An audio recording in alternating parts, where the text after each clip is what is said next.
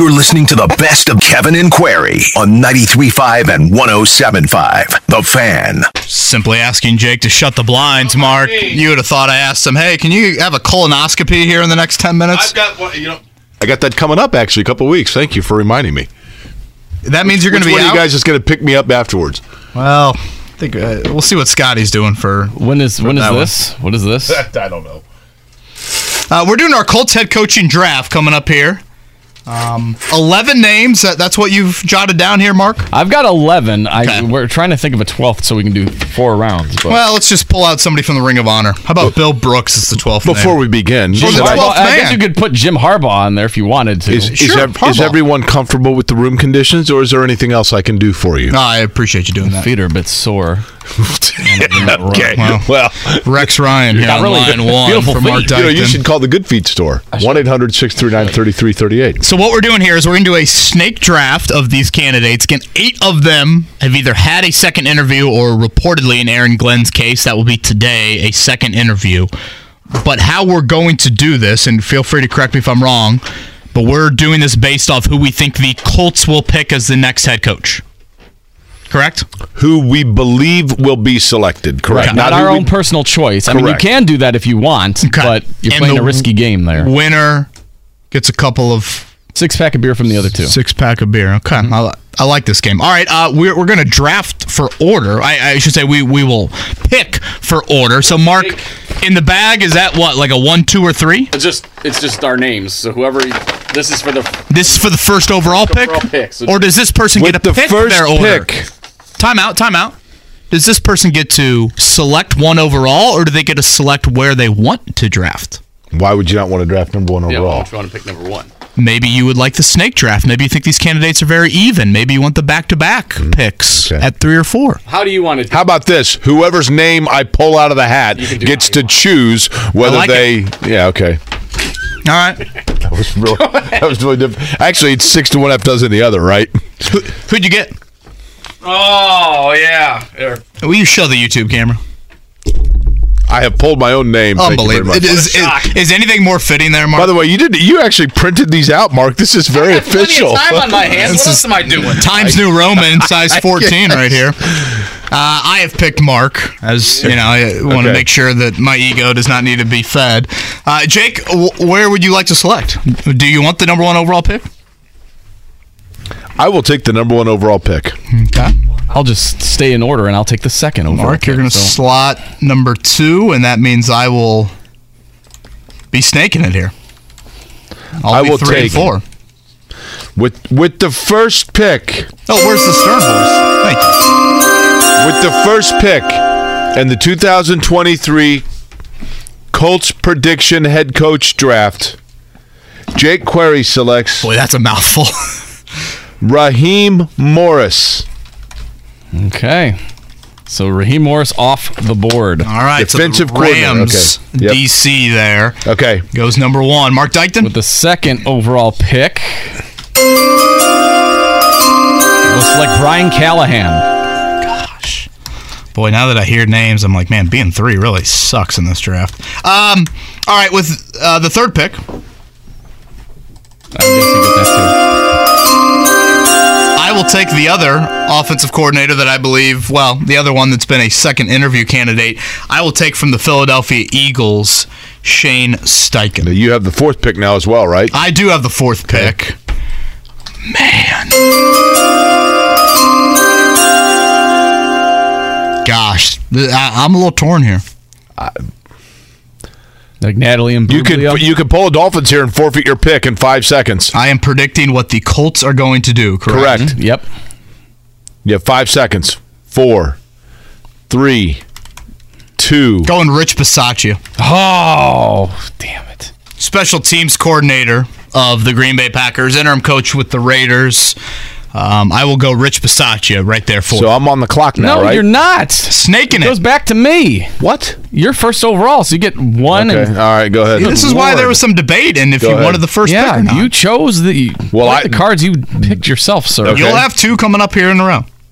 This might be uh no, you know what? With the fifth pick, I'll take Ejiro Evero. Okay. That's good because you guys have left me clearly the number two overall candidate, Jeff Saturday. You think he's clearly number two? I do. So you think it's either Morris or Saturday? You don't think the offensive cor- uh, offensive coaches come into play here? I think Jeff Saturday's still very in the mix. Well, I think Raheem Morris has the best CEO capability about him, and I think Jeff Saturday's very in the mix. that means it's still you again because we're snaking, so you get another pick. I got to look at the list.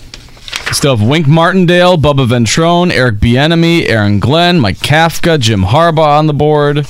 Unless you have a dark horse that you want to throw out there. Mike Bray, maybe. Excuse me? Dane Fife? Yeah. Michael Lewis? I was told to trade back. Matt said I should have traded back. I mean, hell, I'm drafting third. I, how far back do you want me to go here? Um, I'll go with Aaron Glenn, who is getting his second interview, I believe, today, if he didn't have it yesterday, but kind of a late second interview, but weird things in play. I'll go Aaron Glenn. I will take Eric Bieniemy. Interesting. Um, okay, so I got two in a row coming up here. You got your final two.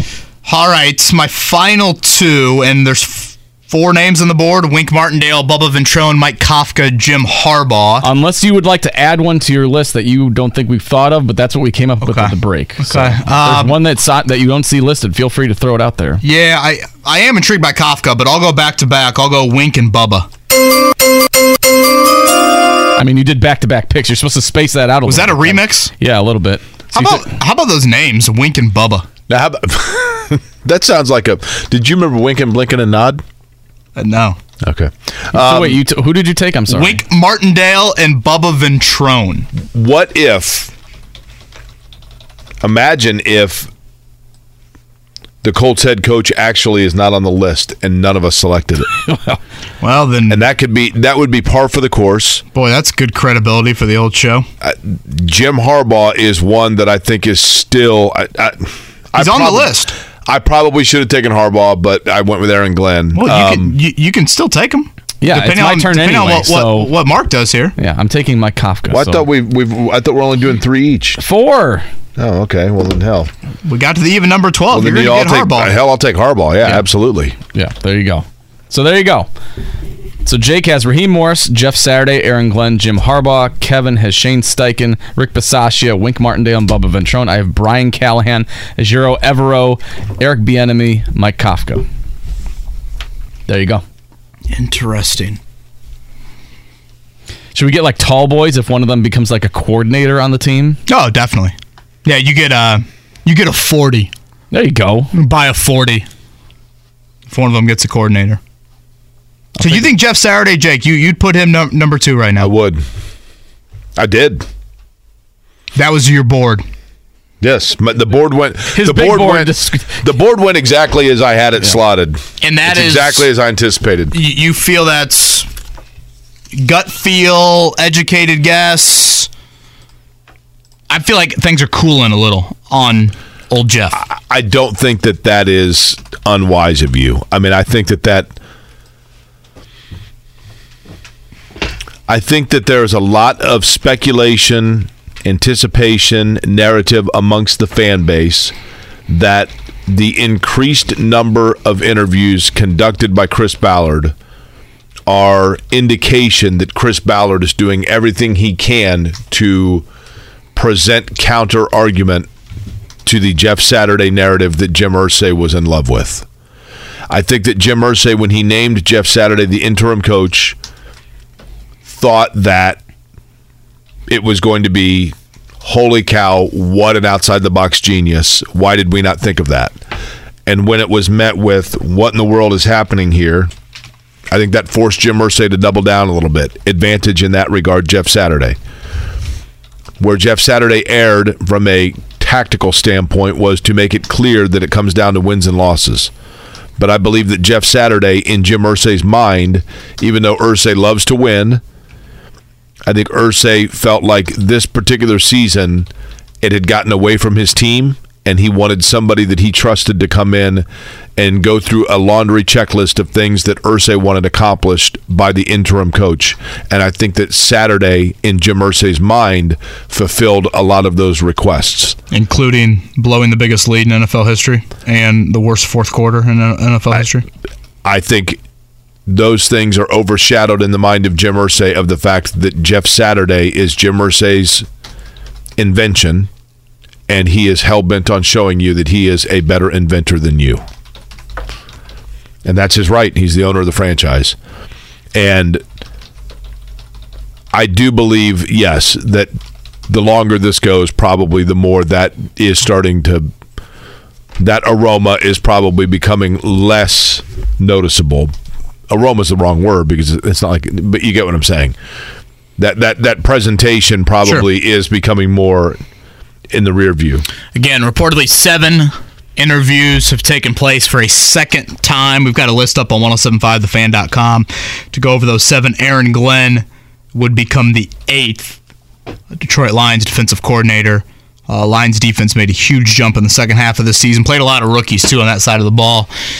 Um, he's been a, I think, deep into talks with the Saints, I believe. Broncos, maybe Jets for some head coaching openings. Arizona, I think, said interest this cycle as well. So that's the name that we have added to the list. Uh, Mark, you're pretty pleased with your draft? You, you have my favorite, and that's Brian Callahan. I am. I like it. Uh, why took Callahan? Bisaccia, though. I, I like Bisaccia a lot. I, Bisaccia, yeah. Why Callahan over Steichen? just just what I've been hearing. So yeah, it was a toss up though, but I went with Callahan. Yeah, I think that's a that's a good debate. I do like this text from Derek, by the way. Uh, the groundhog seeing his shadow means six more weeks of Colts interviews. Probably not wrong. That is pretty good. That's solid. Yeah, Harley, of course. Uh, you have to leave the 40 in the paper bag. Yes, that is a given. Of course. 1000%. And Scott, if only the real draft went this quick. Yeah, that was pretty efficient. I think so. That was kind of like our Considering fantasy Jake draft. didn't know how snake draft work. Yeah, Jake, if you knew how it would have worked, would you have changed? Would you have not taken the number one overall pick? No, I stayed with number one. You, you got your, you got I your thought. two? What's that? Because you got your two. Morris Morrison Saturday. Yeah, exactly. I, I do think. I think Morris has about him. Again, I think part of being an NFL head coach is just being kind of a CEO and overseeing multiple.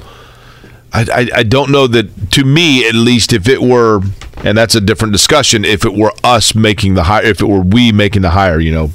But I could get behind Morris. You just worry about the offense. That, that would be my concern. that that's where Stability and continuity on that side of the ball Okay. for a young QB. Let me ask you this real quick, Kevin. This past season, which side of the ball were the Colts was the Colts' strong suit? Uh, probably special teams, but uh, defense. If you're going to go offense or defense, Okay. Frank Reich was brought in because he was a specialist on which side of the ball? offense. Okay. So then that's why I'm not overly worried about the offense if Raheem Morris comes in as a defensive coach. So you don't think the NFL trend of 13 of the 16, 13 of the 16 you, have been I offense? think if you bring him in under the understanding that he is a CEO and you bring in a dynamic young offensive coordinator, you're you're fine. yeah. Again, the question then is just, and again, this is a good problem to have if and when you have offensive success. When that coordinator gets some head coaching interviews, that is the question. But that's a pretty good problem to run into down the road. I'm getting rave reviews on my Elmer Fudd, by the way. It's not really what I'm seeing in my mentions. Josh, no, what? What are you talking about? Derek says, listening to Query amuse himself in the background. Well, uh, now, come on now. Imitating Elmer Fudd is getting my morning started off right. Yeah, see, exactly. Now, Ryan says, Are you doing all right this morning? Did somebody hurt you last night? Sounds like you're having a rough morning. How could you possibly listen to me this morning and think I'm in a bad mood? I don't understand the Groundhog Day thing, though. Mark's got the audio. What? Just because, let's ask Rapheal Davis. We'll let him. He's not been listening this morning. Boy, I'm sure this He is is- exactly what he wants. Seven o'clock Central Time, and Listen, probably will- up late we last will night in ask him- studio. We we will ask him if if he thinks it is a. I'm not going to tell him which way I lean on this, right? So we'll we'll bring him on the program right now. Before we get to talking about college basketball, Rapheal, we- we're going to need you to play Judge Judy here real quick. Is that okay? No, I got you. Okay. um, at sometimes at Colts games at halftime they bring out a fan to try to catch like the punt the punt machine and like people always like they never come within like 10 yards of it. People like get all turned around and they fall on their face and whatever else. And is it a harsh comment to say that yeah at an NFL game they always bring some jackass out of the stands to like make a jackass out of themselves for the amusement of the crowd? Is that a harsh statement or is that just like a euphemism Uh, I don't know, man. I, I, I would say I don't know. I would say it would say it's a little bit of both because sometimes those, that's the best, that's the highlight of some fans' life. So I mean, I don't know. I don't know. I, I guess you got to look at it both ways. It could be for uh, marketing and all of that, but it also could be to make somebody's day. And I'm all for making people's day. So I don't, I'm not sure. Uh, it could be our final time Rapheal Davis ever joins us after that's how we started off this interview at 7 a.m. on a Thursday. well you didn't agree with me so yeah no I'm just kidding He was in studio last night with Dave Revsine and Bruce Weber, and of course, the first game, a historic night in Mackey for Mason Gillis. Rapheal, I think you said it in the final media timeout. If Purdue's reserves play like this, and obviously Mason Gillis, what he did last night, speaks for itself, but what they've gotten out of David Jenkins, you know, Brandon Newman, Trey Kaufman, Renn, some of the other guys in recent weeks, it almost seems like this has kind of shifted some of the thinking and like, whoa, late March, early April is really, really possible. Oh yeah, it's the perfect. Uh, it's the perfect timing for the reserves to be playing well. And I, mean, I do look at. I mean, you look at what things have gotten things have gotten tight over the last few games. I go to that Michigan game. At Michigan, they were struggling offensively. They inserted Trey Kaufman Renn. Trey Kaufman Renn didn't play that much in that game, but he goes four for four from the field, gets you eight points, and really gives you a boost off the bench. At home against Michigan State, David Jenkins, he goes three for four from the three point line. He helps win that game with that. And then last night, I mean, it goes without saying, Mason Gillis was just big time. And they teams are daring other t- people to beat them. I mean, they guarded. You think about last season, Mason Gillis was number five in the country in offensive offensive efficiency.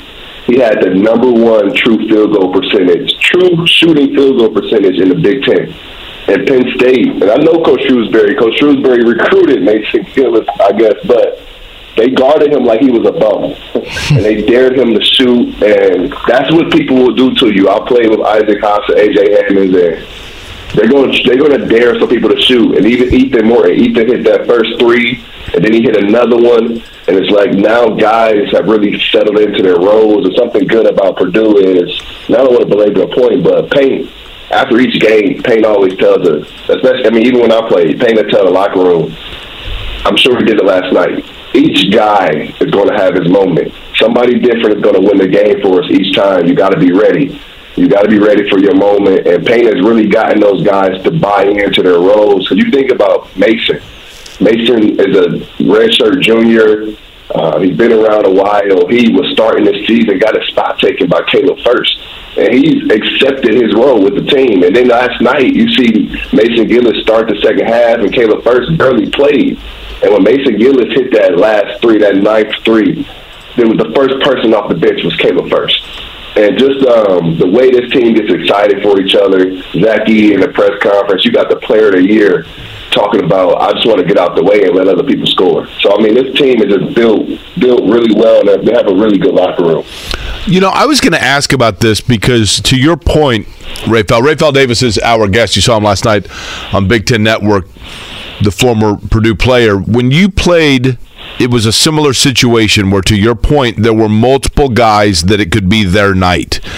This Purdue team, to me, is so impressive because there are multiple guys that if all of a sudden things come through them, they can elevate and get you that 15 to 18 points that, that exceed what you expected from them.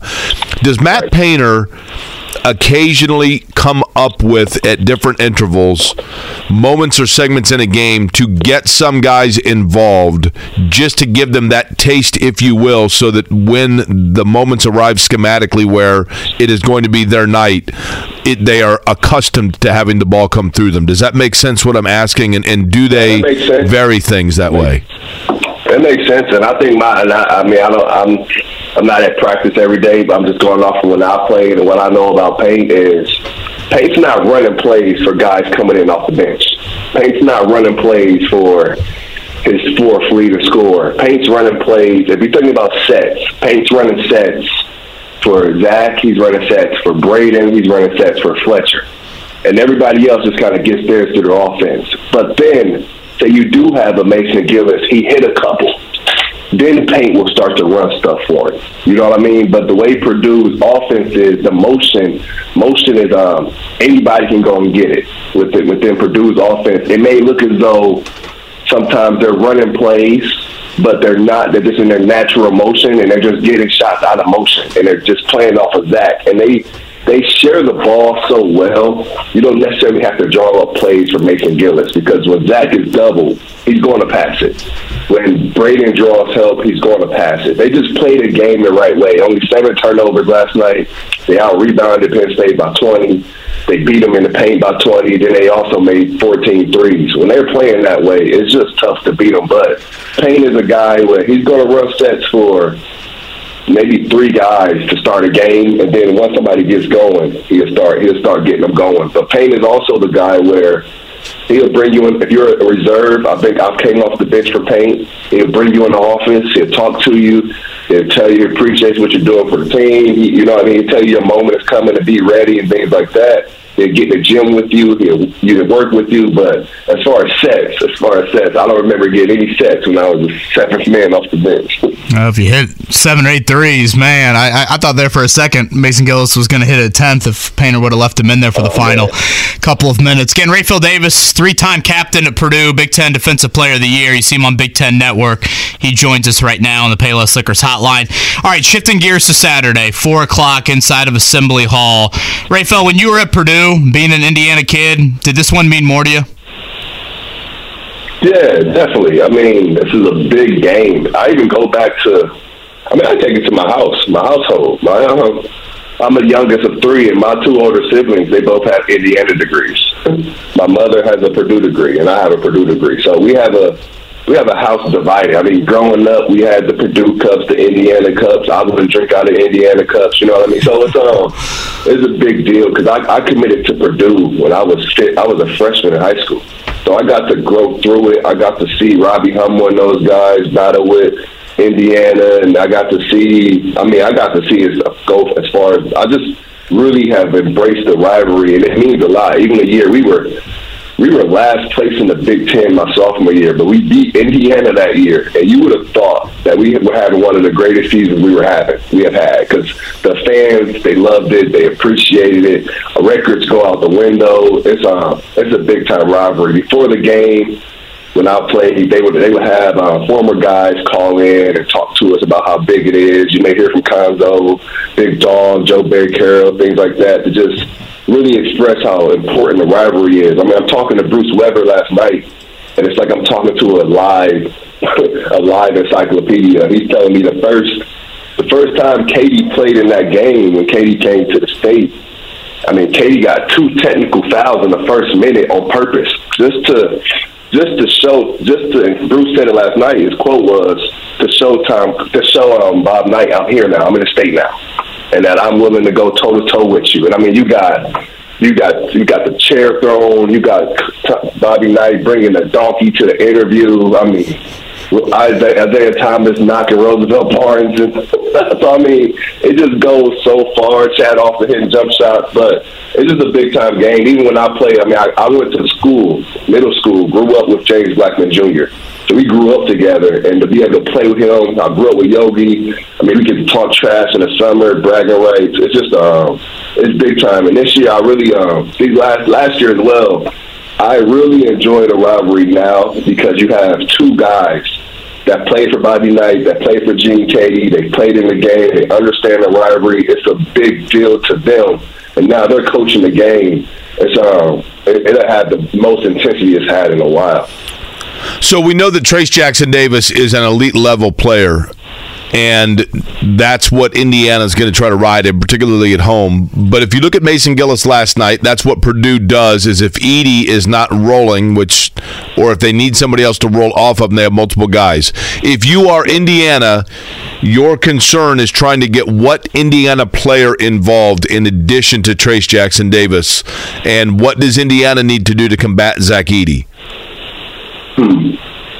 I would say just make it tough on Zach Edey. I mean, the thing that a good thing to do about the a good way to guard Edey is to have your guards, have your guards of Tamar Bates, Galloway, Kopp, uh, Hood Schifino, really pressure produce perimeter players and not let it be easy to give it to Zach Edey. If you let those guards just get an easy catch on a wing and get a clear pass to Zach Edey, you're in trouble. But if you push them out like Rutgers did or Maryland started doing that second half, and you be physical with those guards, and you make a make a first tough catch, and you push the offense out, it's tougher to post feed from from above the th- above the free throw line. So pushing the guards out, being physical. For me, I would I, if I'm going to trap, I would come on a baseline and bring a guy baseline, kind of simulate what Nebraska did. But the thing about post traps and the thing about guarding people is if you don't do it every game, every day in practice, if your guys aren't used to it, you're going to struggle at it. If Hood Schifino isn't used to the rotations out of a post trap, he's never done that consistently he's going to struggle three, four times doing it during the game, and you don't want those times to give up threes.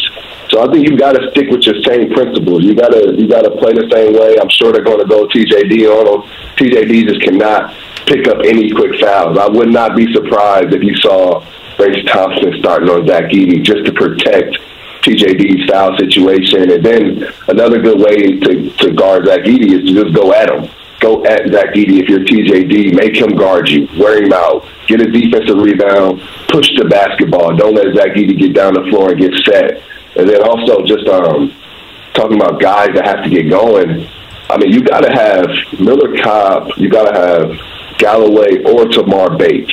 I believe at least one of those guys has to get going. I mean, you want to have two get going, but all three of them can't have an off night the same night and that's um you see it with Iowa. Per- Perkins and Sandfort, those two can't have an off night the same night or they struggle.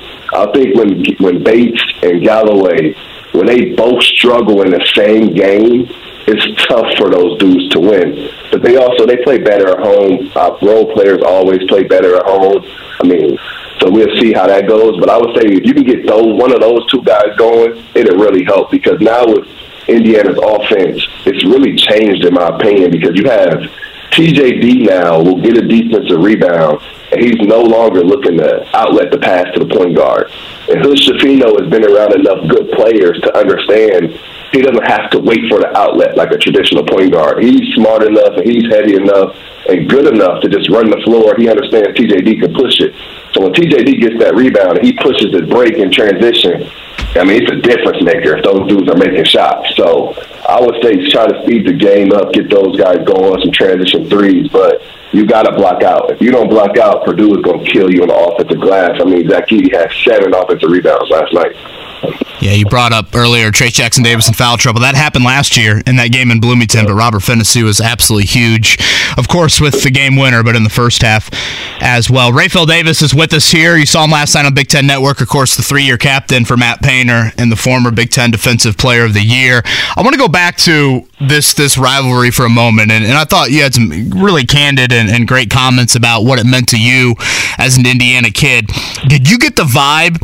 Like okay penn state game ends last night did you get the vibe that this thursday friday leading into the indiana game it meant more to the coaching staff like there was uh, maybe a bigger emphasis I, I, would feel very torn if i were matt painter and being like you got to treat each game the same but you also know the magnitude of being the purdue head coach and what it means when indiana shows up on the schedule Oh yeah, I mean, you, you listen to Purdue. He's, I mean, you talk to Coach Painter. He's talked publicly about it. I mean, when I was in high school, Missouri, it came out Missouri had made some calls, and it, it was just a big hoopla about Paint maybe leaving Purdue, going to coach in Missouri, whatnot. And I'm in high school, and Paint he has even said it. I mean, now he's when you're thinking about making those decisions, he takes into consideration that if he if he leaves Purdue, he'd never be able to walk into Assembly Hall and beat Indiana as a Purdue coach. You know what I mean? And Payne grew up as an Indiana fan. His whole family is Indiana fans, and they didn't take him. So you know that still means something to him. Purdue took him, Gene Keady. He loved Gene Keady, so you know that's a little bit in there. But I mean, it's um it's definitely you take every game one game at a time. You don't overlook Penn State. And last night they did a good job by not overlooking Penn State. And you see other teams care about that. I mean, you think about Maryland, Julian Reese, Indiana's official Twitter page. I didn't see anything wrong with it. They put out a, you know, the game is on ESPN Saturday, four o'clock. Julian Reese, I mean, he said he took that personally. He said they overlooked Maryland. That's what that gave Maryland juice. That gave Maryland energy. So you want to take it one game at a time, but also all Purdue's guys are Indiana guys. I mean, I would say ten of their guys are from Indiana, maybe, so they get the rivalry. Trey Kaufman-Renn is from Southern Indiana. Mason Gillis is from south of Indianapolis. So you get you they understand the magnitude, so it's not as if you have to preach to them. You know what I mean? And then a few of them, everybody's played in the game except the freshmen, so they know what it is.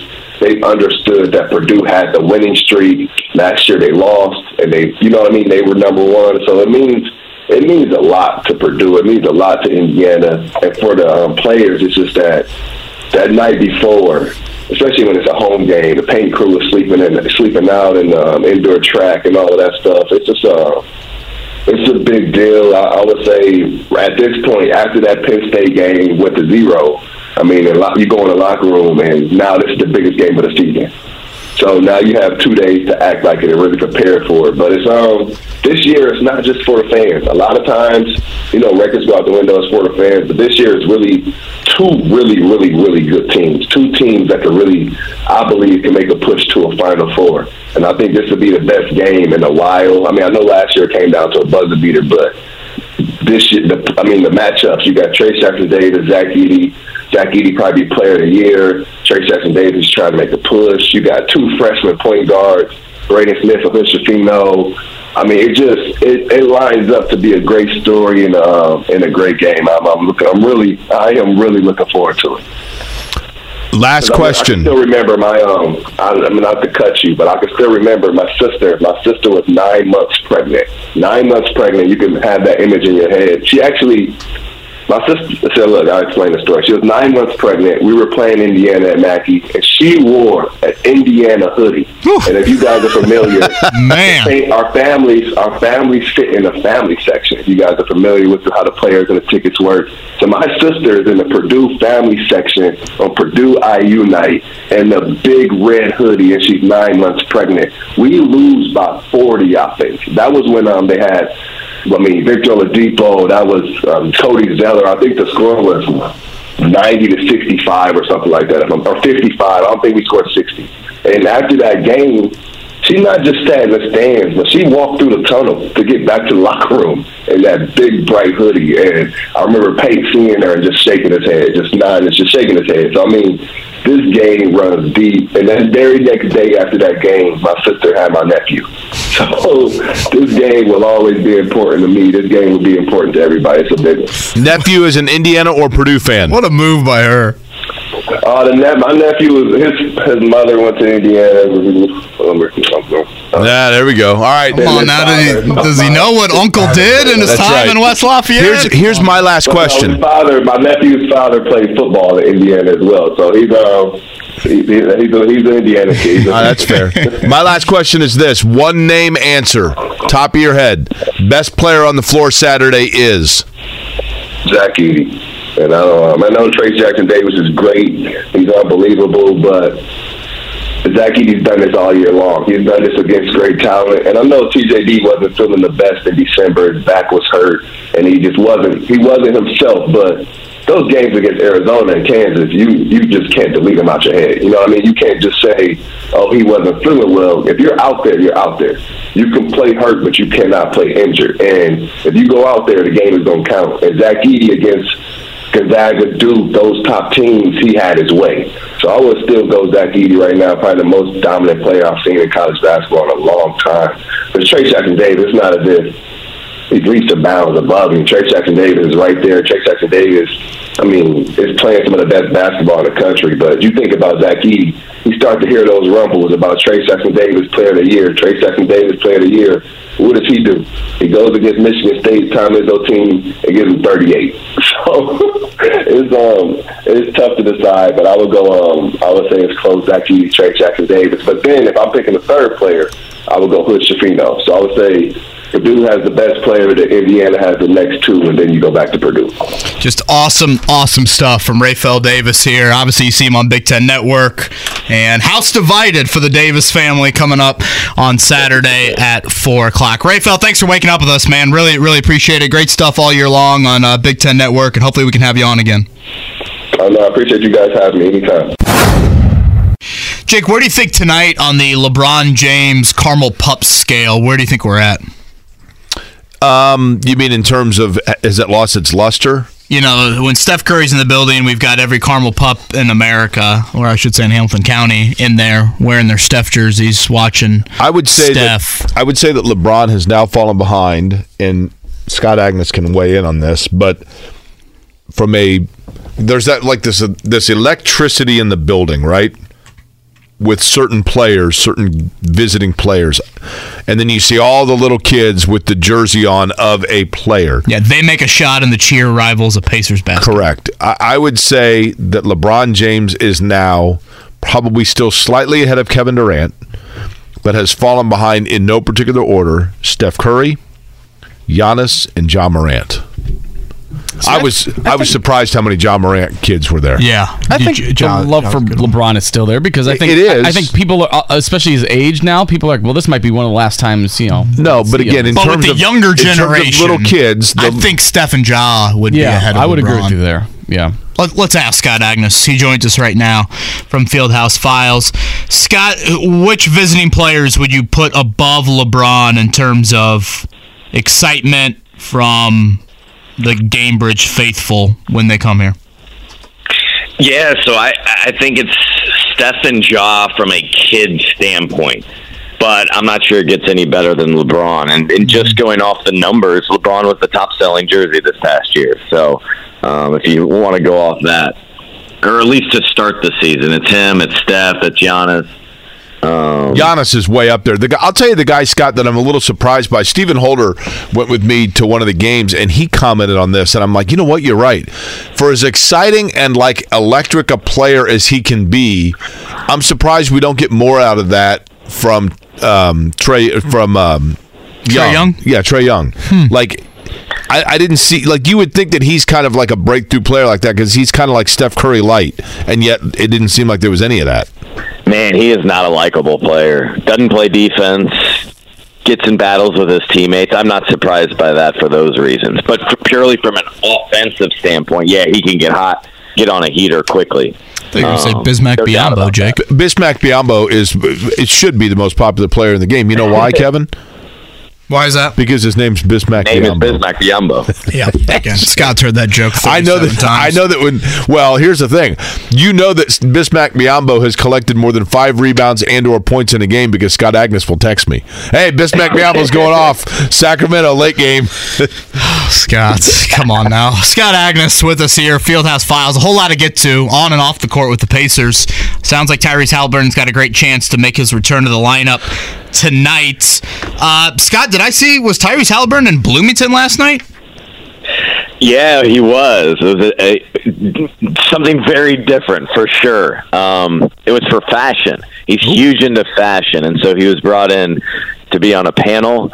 And then um, something even cooler happened after that. He broke, you know, how they break down panels, you know, into different areas. Well, then, like a group of about a dozen um, students had all these designs prepared, and um, at least one of them's going to be able to design one of his outfits that he wears to a game. And my guess is he'll end up buying some clothes from some of them. Um, it was it was really cool. Mm. So that that'll be a story I'll be working on here.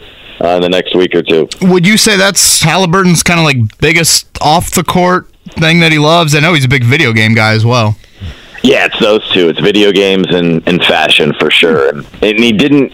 The fashion things really evolved over the years too. Uh, much like any young player. You go from athletic wear, athletic leisure, whatever you can kind of afford and get your hands on, um, to now. I mean, he, he said he discussed so much of how he's you know on Instagram and getting inspirational ideas, and if he's hears of someone else wearing or sees someone wearing similar clothing, he doesn't even want to wear it anymore. He wants to always be different and and be himself. So uh, that was a fun night last night, and it was it was not just kind of a, a show up. Yeah, I'm here, show face. Like he was there for over three hours, just working and, and, and enjoying this aspect. This wasn't just uh, an appearance; it was something that he was very much involved in, in enjoying.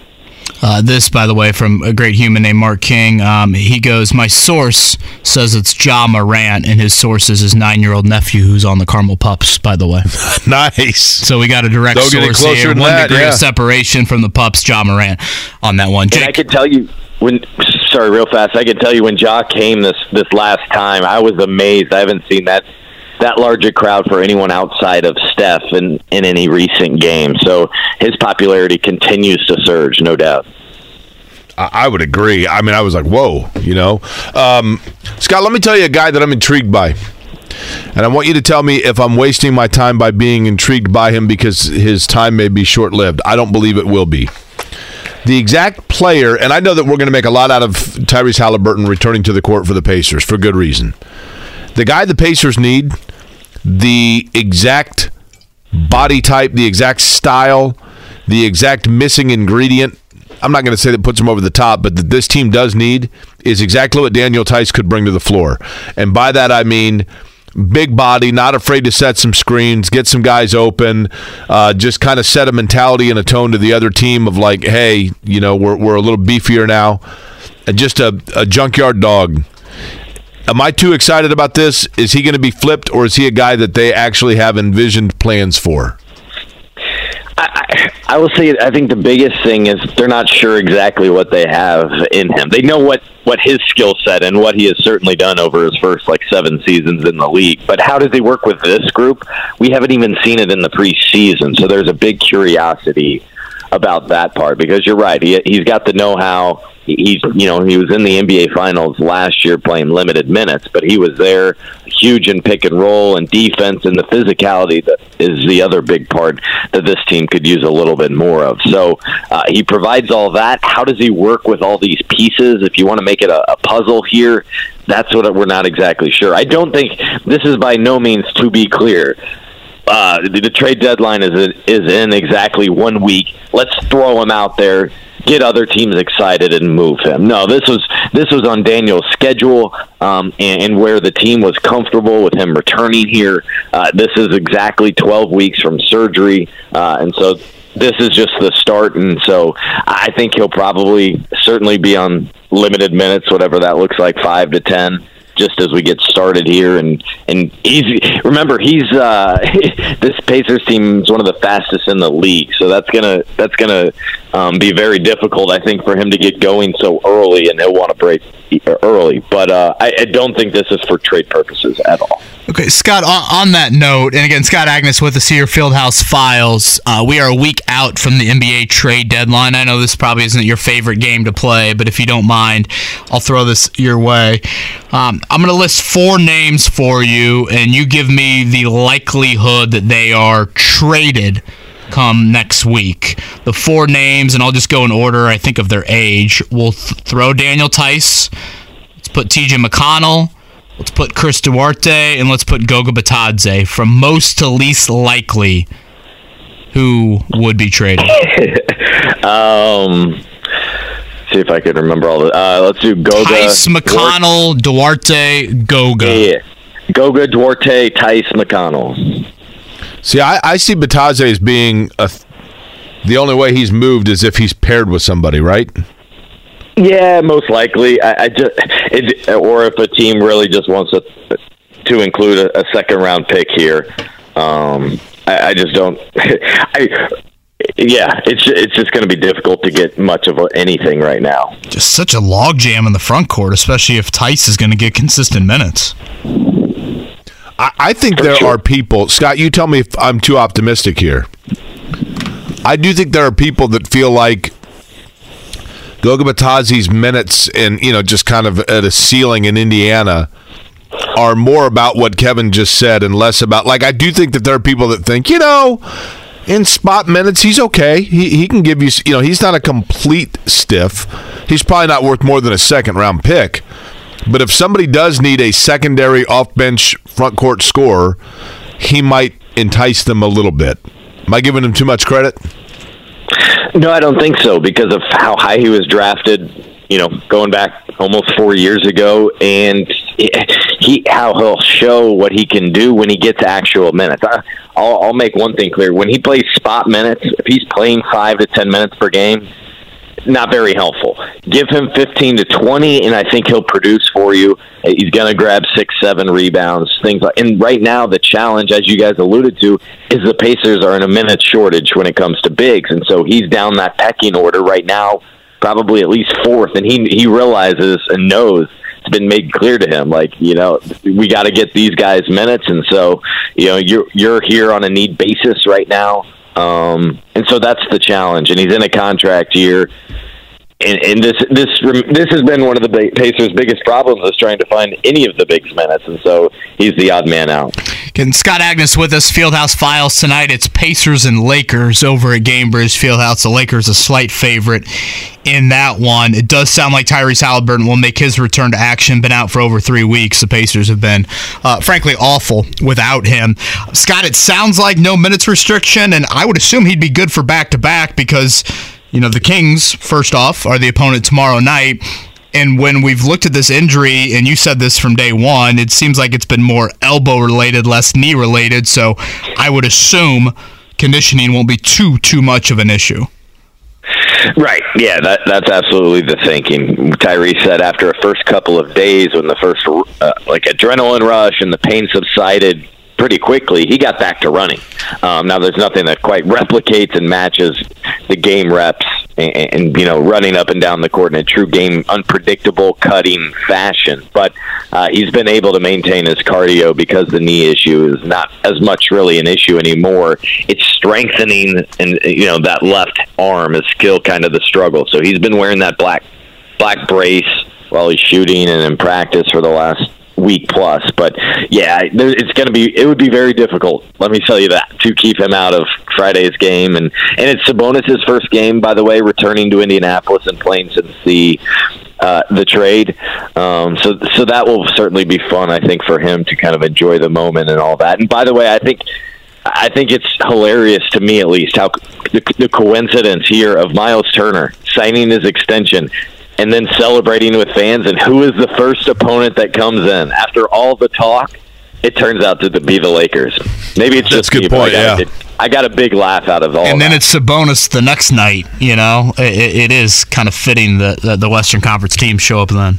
Hey Scott, absolutely. And on top of that, these three games are expected to be sellouts. So this is this is a big I don't know, telling point, testing mark for the Pacers right now. Lost 10 of 11. Like, you're going to have the crowd. You're going to have Tyrese. You have the storylines. Can you deliver on the court and get back to playing that level of play that you were three weeks ago? Scott, the the slump that Chris Duarte went through, and just kind of his inability to get footing as a complimentary piece. I know he's a good player, and I know that he has shown that he can be a good player still for this franchise. But he is a guy that, you know, obviously in kind of a breakout rookie year, there were some that might have thought that he would be a more integral player. Has that diminished his trade value at all? I mean, does he have the same value today that he had, say, six months ago? No, he doesn't, and certainly not that he did one year ago when he was starting and having that you know significant role and and knocking down uh, all the shots that he was previously, playing just at a different level because there was less of a backlog in Correct. that position, yeah. and he was more featured. So yes, it it is directly impacted what observers think in the league. Yes. And Scott Agness with us from Fieldhouse Files here on the Payless Liquors Hotline. As Scott said, three of the next four nights inside of Gainbridge Fieldhouse, the Lakers and Kings is back to back, and then I think it's a five o'clock tip this Sunday with the Cavs. Um, I, I, assume Tyrese Haliburton will get the nod to the All Star team tonight. Scott, uh, do you believe that? And could we see Buddy Hield in the three point contest? Yeah, so I do believe Tyrese will um, will be an All Star. I mean, that every every head coach we talk with before games, you know, can't talk enough about him and his impact, and and we've seen head coaches, you know, happily reward teams that have success because of a, a player, you know, and what they're able to do. Now, this is one thing you don't know for sure. It's not like a, you know, they've already, you know, they, they've handled the results tightly enough, I should say, to where we are very much in the dark. But I think it is widely assumed that Tyrese will be in the All Star game. And then, uh, yeah, very likely Buddy will be in the three point contest as well. Okay, last question for me, Scott. Buddy Hield. He's a pacer in three weeks, yes or no?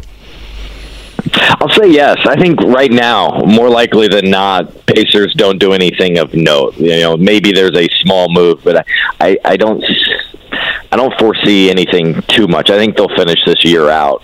Is is the way it's trending, and then reassess the situation in the off season.